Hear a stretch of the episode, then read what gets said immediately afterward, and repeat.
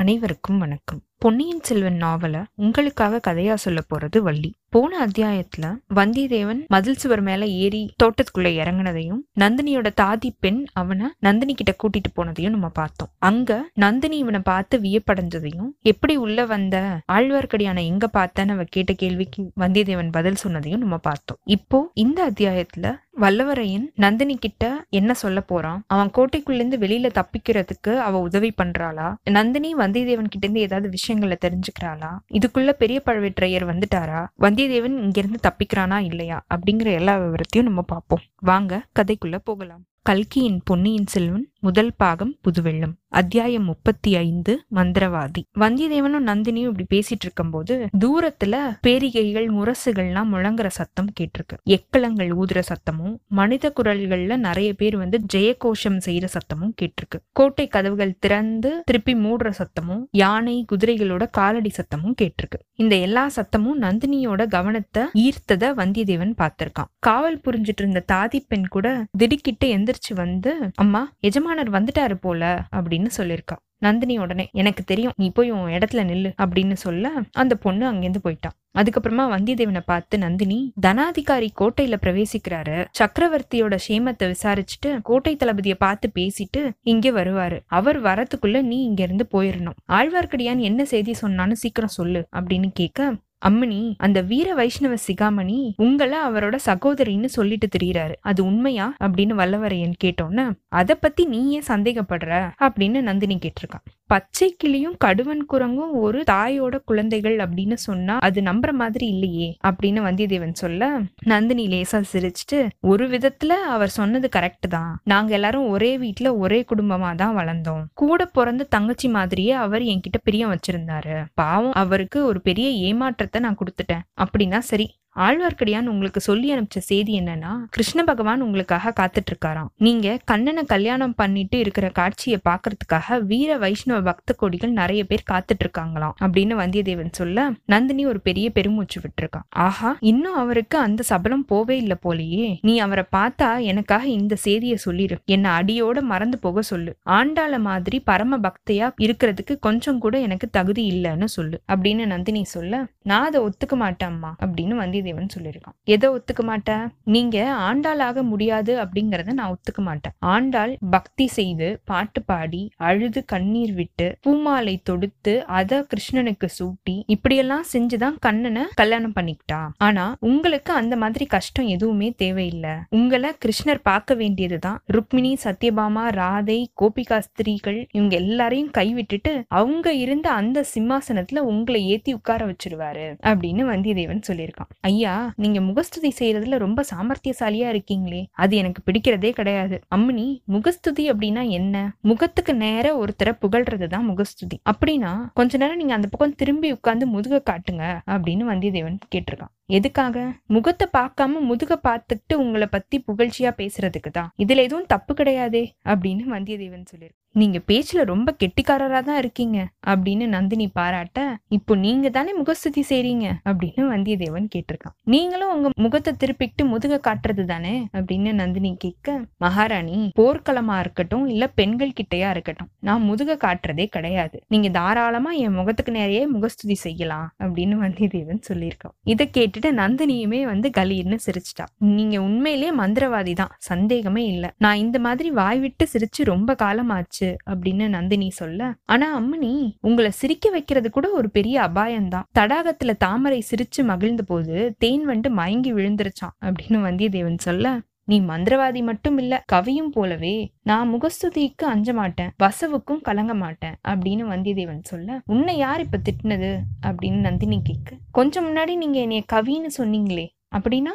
நான் சின்ன பிள்ளையா இருக்கும்போது என்ன ஒரு சில பேர் குரங்கு மூஞ்சி அப்படின்னு சொல்லியிருக்காங்க. ரொம்ப நாளைக்கு அப்புறமா இன்னைக்கு தான் உங்களோட பவள செவ்வாயினால இதை நான் கேட்டிருக்கேன் அப்படின்னு வந்தியத்தேவன் சொல்லியிருக்கான். உண்மையா? குரங்கு மூஞ்சி நான் சொன்னாங்க? யார் அப்படிப்பட்ட புத்திசாலிங்க அப்படின்னு நந்தினி கேட்க அவங்கள யாருமே இப்ப உயிரோட இல்லைங்க அப்படின்னு வந்தியத்தேவன் சலிப்பா சொல்லியிருக்கான். ஆனா நான் உன்னை அப்படி சொல்லலையே. நீ நல்லா கவிதை சொல்றியே அப்படின்னு தானே நான் சொன்னேன். கொஞ்சம் கவியும் பாடுவேன். ஆனா பகைவர்களுக்கு முன்னாடி தான் பாடுவேன். ஏன்னா வில்லம்பால சாகாதவங்க என்னோட சொல்லம்பால சாகட்டும் அப்படிங்கிறதுக்காக பாடுவேன் அப்படின்னு வந்தியத்தேவன் சொல்ல ஐயா கவிராஜ வீர சிங்கமே உங்களுடைய பெயர் என்ன அப்படின்னு இன்னும் நீங்க சொல்லலையே அப்படின்னு நந்தினி கேட்டிருக்கா. என்னோட சொந்த பெயர் வந்தியத்தேவன் பட்ட பெயர் வல்லவரையன். அரச குலத்தினரோ பழைய புகழ்பெற்ற வானாதி ராஜர் குலத்தை சேர்ந்தவன். இப்போ உங்களோட ராஜ்யம்? மேல ஆகாசம் கீழே பூமி. இப்போ இந்த சகல பூமண்டலத்துக்கே நான் தான் ஏக சக்கராதிபதி அப்படின்னு வந்தியத்தேவன் பெருமையா சொல்ல. நந்தினி கொஞ்ச நேரம் வல்லவரையனை மேலையும் கீழையும் ஏற இறங்க பார்த்திருக்கா. அப்படி ஒன்றும் நடக்காத காரியம் கிடையாதே.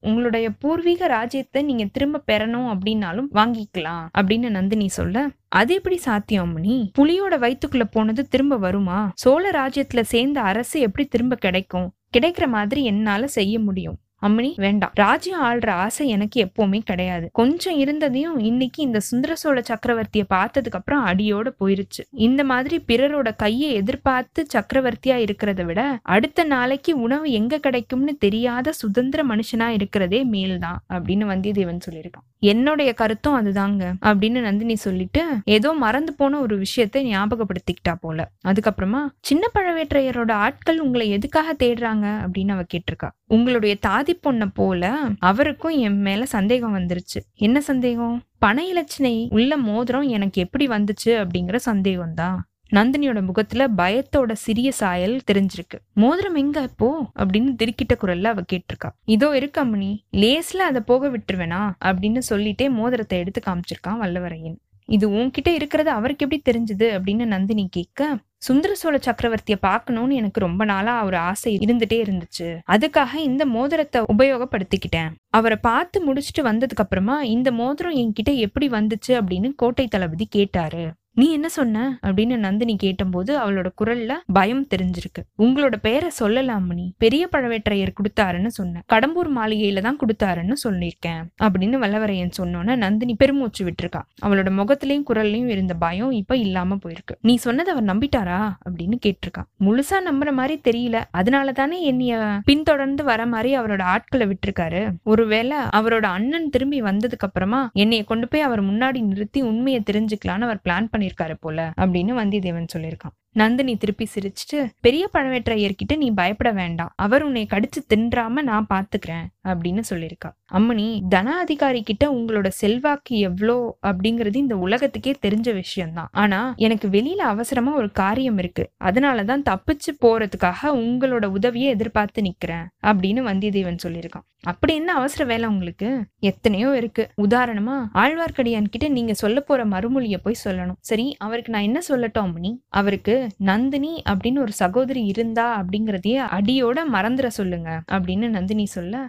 சொல்லிடலாம். ஆனா அது நடக்கிற காரியமே இல்லை. எது? உங்களை மறக்கிறது தான் ரெண்டு வாட்டி தற்செயலா பார்த்த என்னாலேயே உங்களை மறக்க முடியாத போது வாழ்நாள் எல்லாம் தங்களோட இருந்தவரால எப்படிங்க உங்களை மறக்க முடியும் அப்படின்னு வல்லவரையன் கேட்க நந்தினியோட முகத்துல ஒரு வெற்றி பெற்ற கலை தெரிஞ்சிருக்கு. அவளுடைய வேல் போன்ற விழிகள் வந்து வந்தியத்தேவனோட நெஞ்ச ஊடுருவி பார்த்துச்சான் சக்கரவர்த்தி பாக்குறதுக்கு உங்களுக்கு என்ன அப்படி ஒரு ஆர்வம் அப்படின்னு அவ கேட்டிருக்கான் உலக பிரசித்தி பெற்ற இந்த சுந்தர புருஷரை நான் பார்க்க ஆசைப்பட்டதுல என்ன வியப்பு இருக்கம்மணி உலகத்துல வீர மன்னர்களா இருந்தவங்க எல்லாம் அவங்களோட வீர வீரமும் பௌருஷமும் பெருகணும் அப்படின்னும் ராஜ்யமும் கீர்த்தியும் வளர்ந்துட்டே போகணும் அப்படின்னு தானே ஆசைப்படுவாங்க.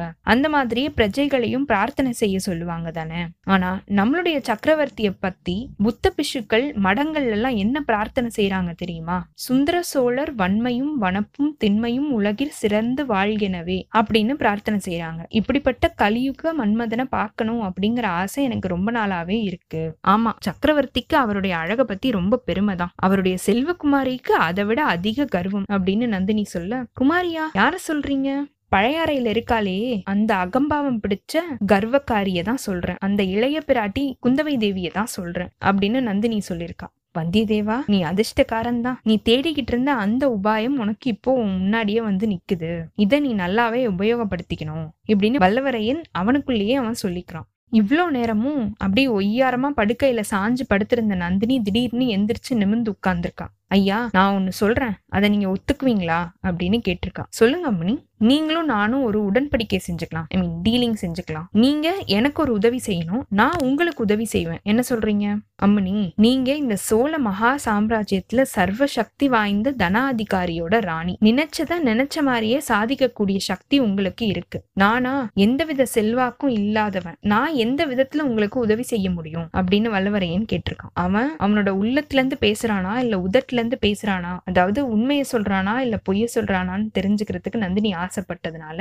அவனோட கண்களை அவளோட கூரிய விழிகளால உத்து பார்த்திருக்கான் ஆனா வந்தியத்தேவன் அது எதுக்குமே பயப்படவே இல்லை. எனக்கு அந்தரங்கமான பணியாள் ஒருத்தன் தேவையா இருக்கு. இந்த அரண்மனையில உங்களுக்கு நான் வேலை வாங்கி கொடுக்குறேன். ஒத்துக்கிறீங்களா? அப்படின்னு அவ கேட்டிருக்கா. இந்த மாதிரி சேவைய நான் இன்னொரு மகராசிக்கு செய்யறதா ஏற்கனவே ஒத்துக்கிட்டேங்க. அவங்க வேண்டான்னு சொன்னா நான் திருப்பி வந்து உங்ககிட்ட சேர்ந்துக்கிறேன் அப்படின்னு வல்லவரையன் சொல்லியிருக்கான். அது யாராவ அவ? என்னோட போட்டிக்கு வர்றவ? கொஞ்ச நேரத்துக்கு முன்னாடி ரொம்ப பெருமையா பேசுனீங்கல்ல? அந்த இளைய பிராட்டி குந்தவை தேவி தான். பொய் பொய் அப்படி ஒரு நாளும் இருக்கவே முடியாது. என்ன என்ன கேலி செய்றீங்களா? அப்படின்னு நந்தினி கோவப்பட மகாராணி இந்த ஓலையை ஏற்கனவே பல பேர் திருடி படிச்சுட்டாங்க. அதனால நீங்களும் இதை பாக்குறதுனால எந்த மோசமும் வந்துராது அப்படின்னு சொல்லிட்டே வந்தியத்தேவன் ஆதித்த கரிகாலர் குந்தவைக்கு எழுதின அந்த ஓலையை எடுத்து நந்தினி கிட்ட நீட்டியிருக்கான். நந்தினியும் அந்த ஓலைய விளக்கு கடியில போய் புடிச்சு படிச்சிருக்கா. படிச்சு முடிச்சதுக்கு அப்புறமா அவளுடைய கண்கள்ல ஒரு மின்னல் ஜுவாலை தெரிஞ்சிருக்கு. அது வந்து நாகப்பாம்போட வாயிலிருந்து வெளியில வந்துட்டு உள்ள போகும்ல அதோட பிளவுபட்ட நாக்கு. அது மாதிரி வந்தியத்தேவனுக்கு தோணிருக்கு அவனை அறியாமையே அவனோட உடம்பு வந்து லேசா நடுங்கியிருக்கு. உடனே நந்தினி கம்பீரமான பாவத்தோட வந்தியத்தேவனை திரும்பி பார்த்து